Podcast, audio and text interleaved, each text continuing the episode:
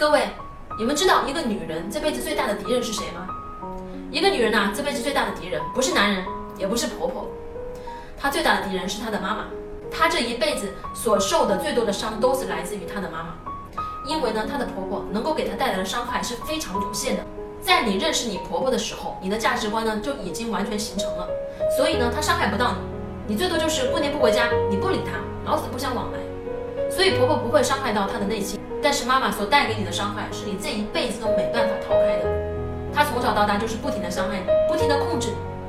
我们见过八岁的妈妈还在控制六十岁的女儿，怎么控制你知道吗？妈妈控制女儿的方法很简单，就是你气死我了，你气得我胃疼，哎呀我不想吃饭，让我死了算了。你看，只要妈妈一难过、一伤心、一痛，女儿就内疚。所以，我们大量的女儿跟妈妈之间的关系呢，很简单，就是不见面呢就想见面，见面了就吵架，吵完架了又内疚，内疚完了又分开，过两天呢又想见面，一辈子就这样相爱相杀。女人有一个最大的特点，就是妈妈对女儿越坏，女儿就对妈妈越好。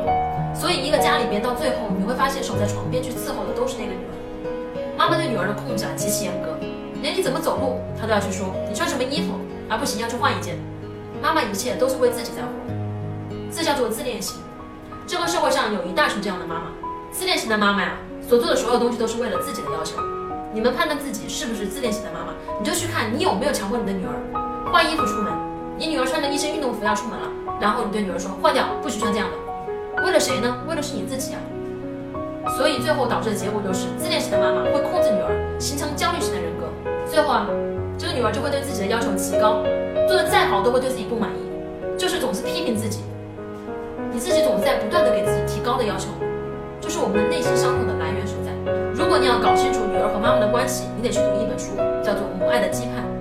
读完这本书之后啊，我希望有两个要求，第一个要求就是你能够成为一个好妈妈，不要把这个羁绊再给到你的孩子；第二个就是你要能够解开你和妈妈的关系，不要被你妈妈控制一辈子，因为大量的女人的痛苦。